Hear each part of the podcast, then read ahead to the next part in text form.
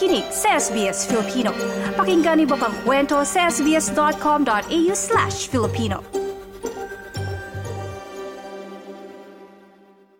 Sa ulo ng mga balita ngayong Miyerkules, a 8 ng Nobyembre taong 2023. Puwersa ng militar ng Israel patuloy ang operasyon sa loob ng Gaza City. 42 OFW dumating na sa Pilipinas mula Israel.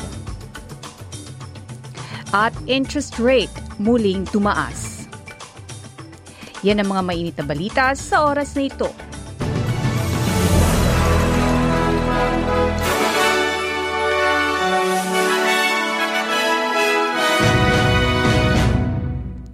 Sa detalye ng mga balita, patuloy ang operasyon ng Israeli forces sa loob ng Gaza City sa pagsisikap na mapaalis ang mga militanteng Hamas. Sa isang televised statement ng Israel Prime Minister na si Benjamin Netanyahu, pinapalibutan na ng IDF forces ang syudad. Ayon kay Ginoong Netanyahu sa pahayag nito sa ABC ng Estados Unidos, walang gagawing ceasefire hanggang mapalaya ang mahigit dalawang daang hostage na dinukot ng militante Hamas. As far as tactical little pauses, an hour here, an hour there, we've had them before. I suppose uh, we'll check the circumstances in order to enable uh, goods, humanitarian goods to come in, or our hostages, uh, individual hostages to leave. I think it will hamper the war effort. It'll hamper our effort to get our hostages out. Sa ibang ulat, kinasuhan ng aggravated dangerous driving ang mga lalaking 23 at 27 anyos dahil sa pagkamatay ng dalawang batang lalaki sa southwest ng Sydney. Ayon sa ulat ng pulisya, inakusahan din ang isa sa mga suspect nito na walang hawak na driver's license. Patuloy na iniimbestigahan ng mga pulis ang mga pangyayari ng insidente kung saan nasawi ang batang 13 at 14 anyos. Ayon din sa ulat, mabilis ang takbo ng sasakyan na tumama sa isang kahoy at power pole dahilan ng pagkahati ng sasakyan. Sa ibang ulat naman, dumating na ang 42 OFW mula sa Israel sa Terminal 3 ng naiyak kahapon araw ng Martes. Ayon sa Department of Migrant Workers, ang grupo ang ika-anim na batch ng OFW na na-repatriate ng pamalang Pilipinas. Kabilang sa grupo ang 34 caregivers at 8 hotel workers. Naging posible ang pagsagip sa pagtutulungan ng Philippine Embassy ng Israel, DMW at OWA.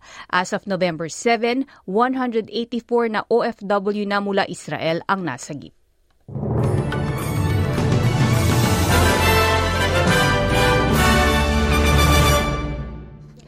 Sa ibang balita naman, ayon sa mga ekonomista, ang 13th cash rate increase ng Reserve Bank of Australia na panlaban sa inflation ay isang masamang balita para sa mga may mortgage at bibili ng bahay.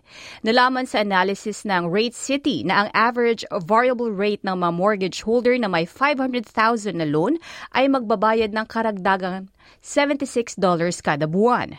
Sinabi ng Deputy Chief Economist at AMP, Diana Muzina sa SBS News na habang nahaharap ang mga mortgage holders sa mga mahal na gastusin, ang rate naman ay isang magandang balita sa mga nag-iimpok.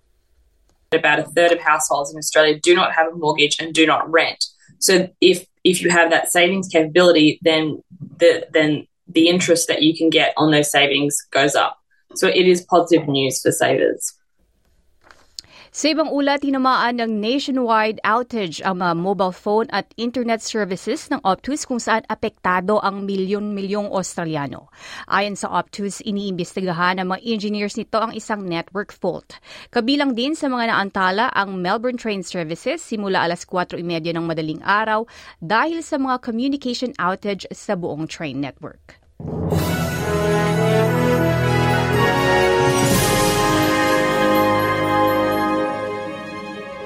At para naman sa sports, prime target bilang Sydney FC coach ang assistant coach ng Socceroos na si Ufuk Talay matapos pinaalis si coach Steve Corica sa pwesto. Natanggal bilang coach si Corica matapos ang labing siyam na taong pagko-coach nitong Martes matapos ang hindi magandang simula sa A-League Man season.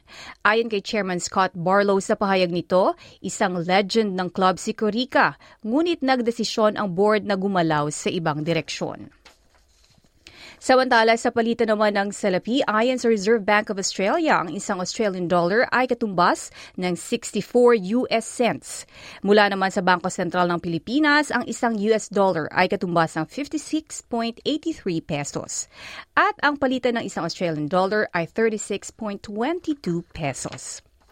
At para sa lagay ng panahon ngayong Miyerkules sa Perth, maaraw at 30 degrees, Adelaide bagyang maulap at 27, Melbourne posibleng umulan at 29, sa Hobart ganun din at 24, Canberra posibleng umulan din at 25, habang sa Sydney maaraw at 26 degrees, sa Brisbane naman bagyang maulap at 25, at sa Darwin posibleng umulan at 34 degrees.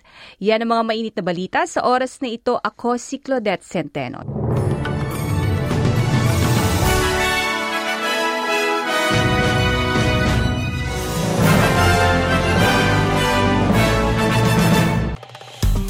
Yung bang makinig na iba pang kwento na tulad ito?